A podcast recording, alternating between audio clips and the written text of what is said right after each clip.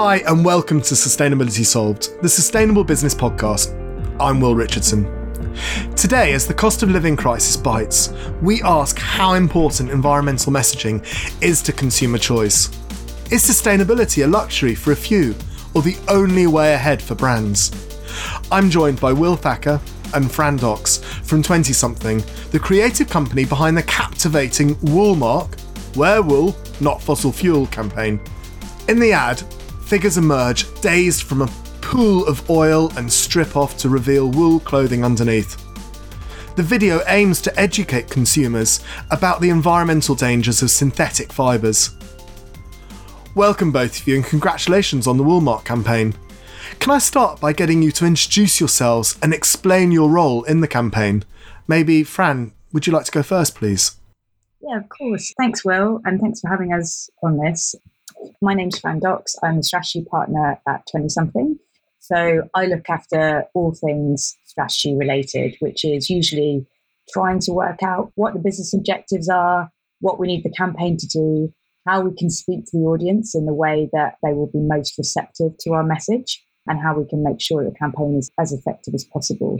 So, my role in this particular campaign was designing and heading up a lot of the research. So, I did a lot of speaking to people before we got into the creative side of things and really understanding what the actual problem was that we needed to communicate to people.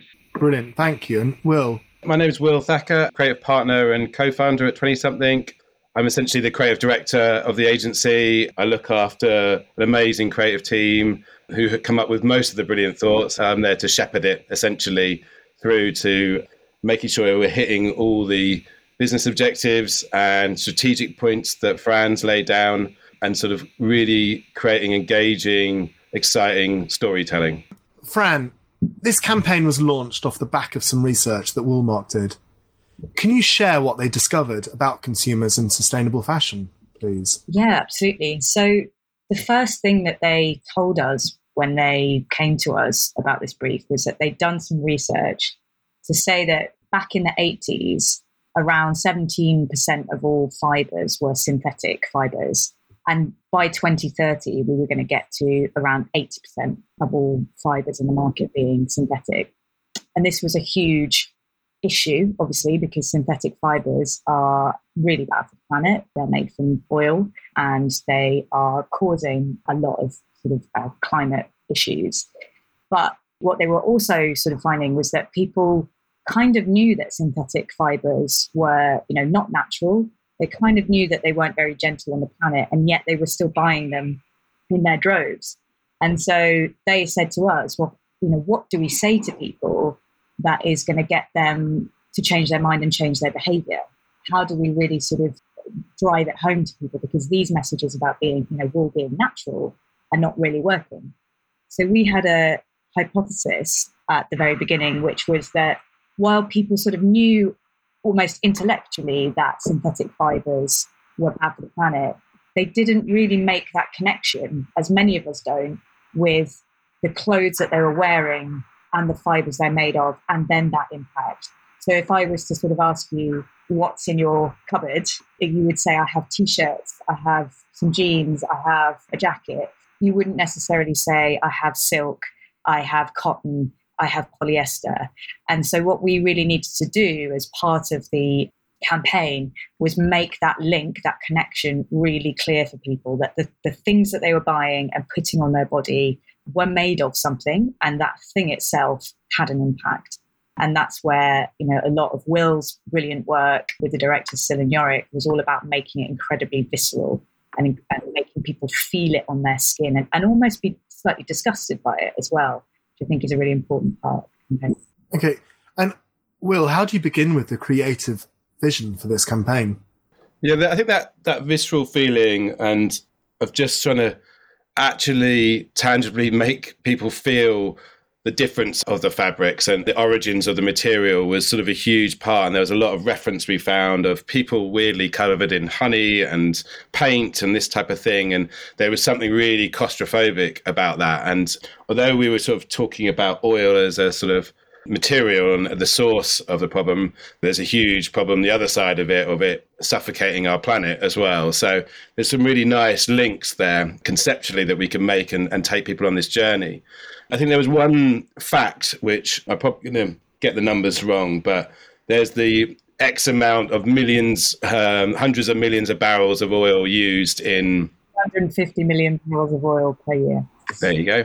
Um, that people really sort of got hold of in research groups as well. Like they, they were like, wow, I just, there was no idea that this fossil fuels was like a source material and there was that quantity of it. I mean, I, I think a lot of people were really engaged with greenhouse gases and the fashion industry becoming a problem that way. I think sort of their sort of carbon footprints the same as sort of France, Germany, England, and another country all put together. But people just hadn't really started to consider or think about this idea of or the source of the material that they're wearing. And we wanted to take that sort of barrels of oil fact and make it something tangible and something real. And one of the creatives, I think we were on a call again with Sil and Jorik from Studio Birthplace, who are the directors and one of the creators sort of crunched some numbers and got to a point about how many Olympic sized swimming pools there might be. And that felt much more real, like something that everyone's seen, you know, like it's a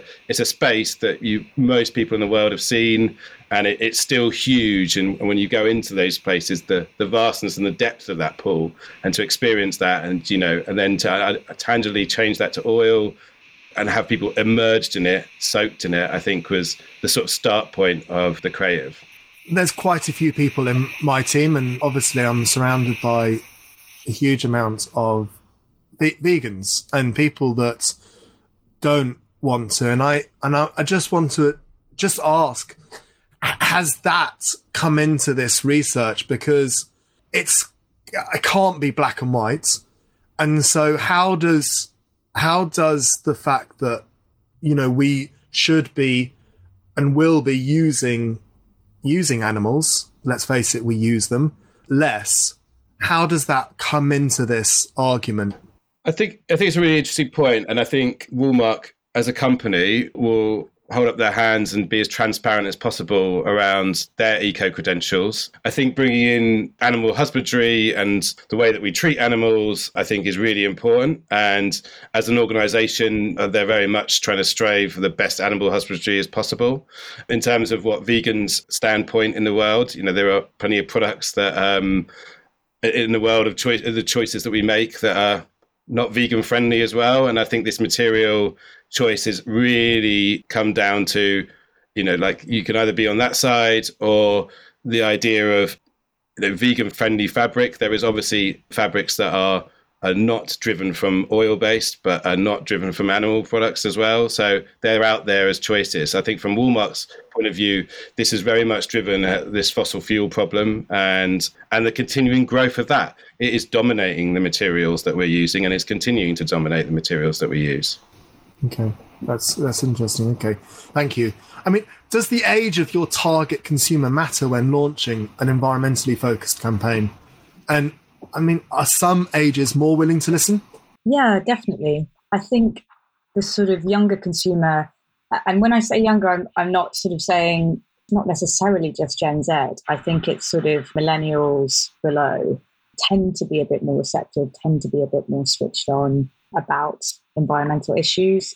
I think you also tend to find that the, the youngest end tend to be a bit more optimistic, actually, and a bit more action oriented. There can be a bit of sort of feeling of jadedness, really, in the kind of older generation. But yeah, absolutely. You certainly see a lot of action in the kind of younger side of it. Natural England published the results of a survey recently that said those with a higher household income were more likely to agree that looking after the environment was important to them. So, is sustainability a luxury for the few, particularly in a cost of living crisis?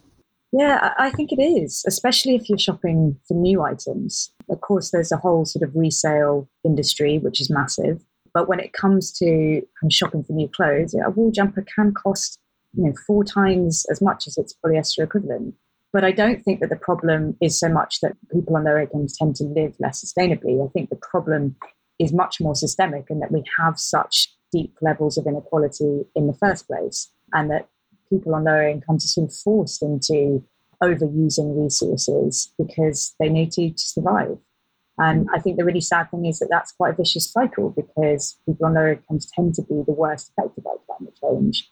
You know, maybe they live on floodplains because housing is cheaper in that space. And it's just a real sort of systemic problem that I think we need to kind of address from the top down as well.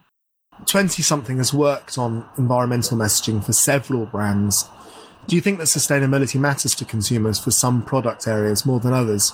Yeah, I think I think there's some areas that are much closer to home. I think they're the sort of brands and products that people literally consume or put into their bodies or put on their bodies or rub onto their bodies. I think people are really conscious on that thing because I think it literally affects them. Uh, um, and so I think that's a big area that's had a bigger push. And I think, you know, the sort of organic side of things from food has obviously grown sort of faster than other sort of other sustainable messages. But I think that's a sort of big area that definitely people relate to a lot better. Yeah. And Will, what do you think the future holds for brand messaging? Are we going to continue to see environmental issues at the fore? Yeah, I mean, uh, we all can't. None of us can hide from the problems this world's facing, and the alarm bells are going, and we cannot hide from that. And I think brands of all scales are going to have to start making huge impact, and that that can't just be from a messaging point of view. That needs to be down to manufacturing processes, how they're creating their products, how they, how they advertise it. The, these need to change on all levels. You know, I think you could sort of see sort of big brands, so like SC Johnson, sort of buying and investing in Method. You know, had some backlash against the sort of core fans of Method, but these huge multinationals need to be seen and and also want to have brands that are ready to be future facing as well. You know, I think that P and G have made a pledge about recycling packaging and it should all be recyclable or reusable plus 100% renewable and zero net waste by sort of 2030 you know that's some quite big goals and good goals and i think they are much more as a business level than a sort of marketing comms level but i think they're amazing places to start talking about from a brand and then i, I guess you also see this sort of badging that we've started to see with like b corp 1% of the planet climate neutral certificate you know like i think these are visible badges that people are starting to look for and more and more. One of the things that I find really interesting is the nature of that message and how it's changing.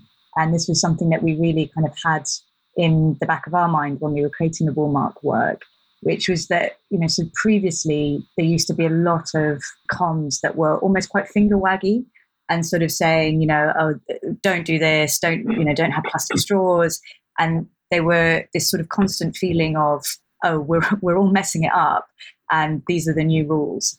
And what we wanted to do with the Woolmark ads, because we, we tended to find that when you said messages like that, people would either kind of turn off from it because they would say, well, you just made me feel like a bad person, or they would disassociate from it and sort of say, well, you know, I'm not that kind of person. So when we created the Woolmark work, we were very conscious to create almost this feeling of surprise.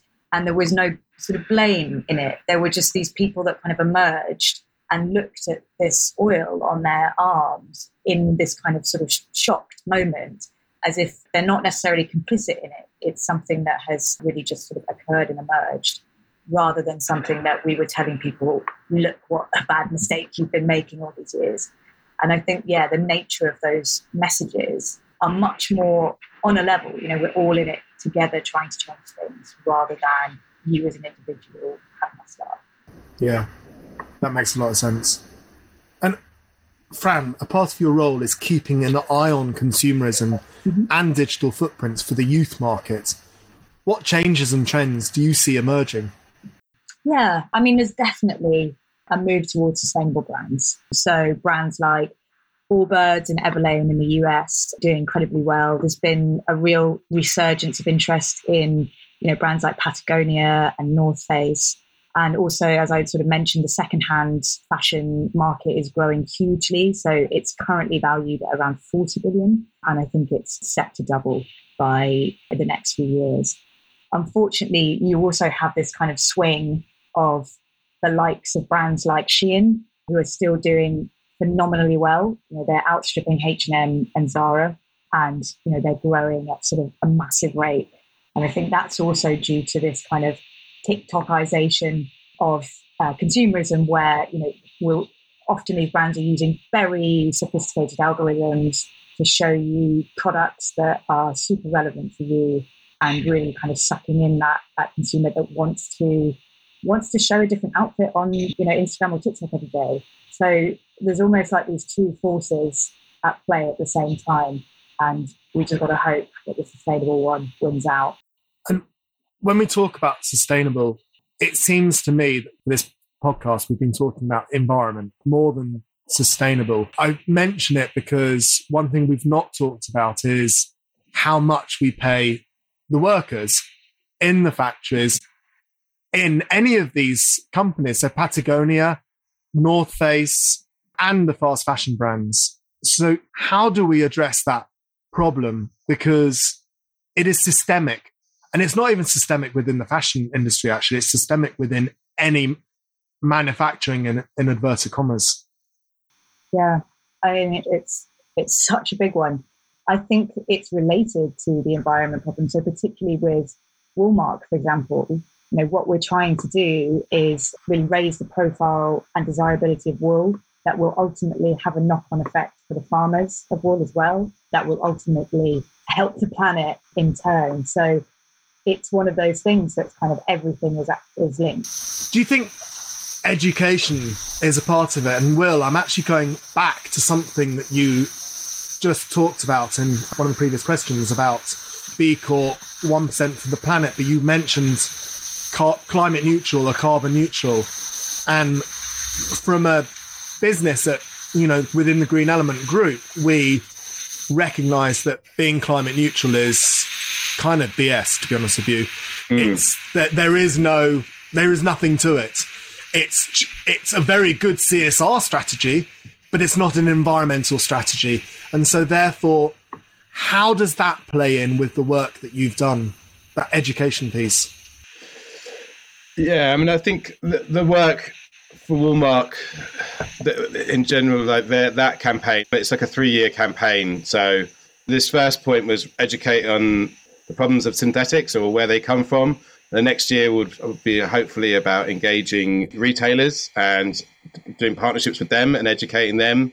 And then the third year that we haven't quite got to yet, how that spools on. But like, I think there's a big job with consumers generally. Also, back to the sort of badging thing about what all this stuff means. Is it real? Does it have any effect? You know, yeah, carbon neutral is such a huge thing to even attempt to achieve. And as you said, it's a lot of it's a load of bullshit, basically. So, but are people fooled by this? Do they understand it? Is it greenwashing? And I think that we all need to go on that journey. And you know, like I'm a consumer myself, and I try my very best at home to choose the right products, and you learn things all the time. Um, we went had a um, chat with a lady who runs a sustainability company the day, and I thought I was doing very well on my toilet paper selection, and then she said you do realize that bamboo is is shipped all the way from China every time. Basically, it's only grown there. So this is the right way to go forward: is recycled paper from the UK, made in the UK, low shipping costs. You know, like low transportation costs. These are the things how you reduce it. We're all fooled. You know, everyone looks at bamboo and goes, "That's a saving grace," and it's like it's not. So I wouldn't say you're fooled because that's not fair. It's so nuanced and so complicated because in some instances transportation can actually not be even there's no point even looking at it as a part of the equation because it's such a low part of the equation right. and then in some instances isn't it's really hard working in this industry don't feel like you're being fooled or anything i think that it's a, and it's also continually learning as well mm. and changing and evolving so i think I'm trying to make don't yeah don't feel bad. I, I think, and the listener, I don't want the listener to feel bad either. I think this is one of the the real problems, really, isn't it? That we as humans kind of live off of shortcuts for information to understand how the world works and to navigate it. And that's really how, you know, how brands work. So if somebody just puts the word green or eco or something on a product, we're quite quick to kind of go into because otherwise we'd have to kind of read the packet every single time. And so greenwashing is rife because it can be, because that's how we operate. And that's a really sort of sad thing, I think. And as consumers, we really do have a responsibility to kind of step in and, and really do the homework, like you say. Since the pandemic, recruitment has been very competitive for businesses. Do you think a brand's environmental messaging matters to staff as well as consumers? Um, yeah, I mean, I, as a company, we were fed up with the sort of the norm of our industry, and we wanted to create something new. And and part of that was sort of taking control of our own destiny of the type of companies that we wanted to work with. And that wasn't to set out to work with sustainable or people or planet first brands. And that's still not in our sort of core pillars of what we'd like to do. We want to work with future facing brands and, and brands that are going to be around the next 20 years. And, and a lot of them seem to be brands that are focused on sustainability. But as we have become quite picky with who we work with and that filtering system has meant that we've actually have quite a nice portfolio of companies and, and it's quite attractive to talent and young people coming into our business. And I think one of the proudest things that we've achieved in the last three years as well. Brilliant. And Will, you've worked as creative director for a number of agencies and brands. Have you seen brand messaging change over the last 20 years or so? Yeah, I mean, hugely. When I first became a sort of art director in my first sort of job in my first agency, uh, you know, and for years really, I didn't ever see a sustainability brief or really an eco campaign or anything like that. And you know, I've spent my time, and and that's why I've sort of made the decisions that I do now. I, I have spent some of my time selling burgers and sugary alcoholic drinks and cars and things like that. And I think I work in a business of consumerism in some ways, and, and now I'm trying to make better choices of that. In terms of the messaging that I think has changed, I think a really interesting way of looking at this is, a, is creatives portfolios over the years. So in our industry, you put together a portfolio and you take it round to different creative directors, different agencies, and you present the work that you're into and, and your ideas. And I think that at the beginning, when I started out, it was full of you wanted disruptive brands and you wanted disruptive messaging, and it was almost two fingers up to everything. You know, like you wanted to go through a portfolio very quickly, and it was in some ways quite shallow in that sense. There was a key insight to a brand, but it was got my attention and I related to it to that product. And then probably around 2010, I would say, you, you started to have this word purpose come along. And in these portfolios, you started to see brand ideas, sort of like Coca Cola doing this project for Wells, or uh, and these um, you know spec- speculative ideas, but they were sort of purpose bolted onto brands. And and I think now when you look at young creatives portfolios, they're full of brands that have that sustainability, that purpose, that people and planet built into the business. And I think that's sort of where the messaging sort of tracked over the years.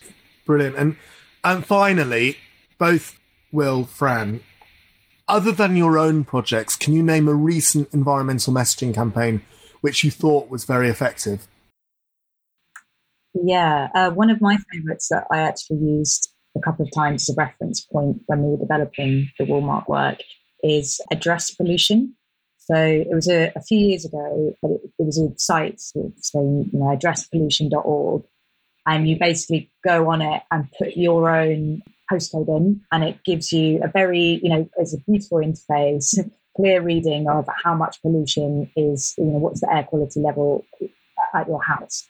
And I thought it was just a really simple beautiful way of making it really real and really immediate to people and something that they could share and something that they could then send to their MP. And I love the kind of interactivity of it and the way that it had action built into the message.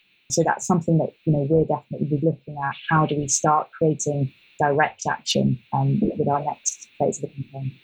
Will? Uh, REI, the outdoor company, American outdoor company, about seven years ago, like boycotted Black Friday and it said opt outside. And they basically closed all their stores on that day and it's sort of grown and grown and now they close everything. So everyone has their day off, it's paid. They send their employees outside. The distribution locations are closed. The headquarters are closed. The call centers are closed. And on a day of mass consumerism as a big brand to opt out, I thought that was a wicked campaign and it showed some purpose and a, and a statement that we're not going to get sucked into this another another big spin day for us to spend money. Brilliant. Yeah, yeah, it's, it's very good. Well, thank you both very much for coming on this podcast. Thank you. Thanks for having us. Thank you, Will. That's it for this edition of Sustainability Solved. Thank you to my guests Will Thacker and Fran Docx from 20Something. I'm Will Richardson at Green Element.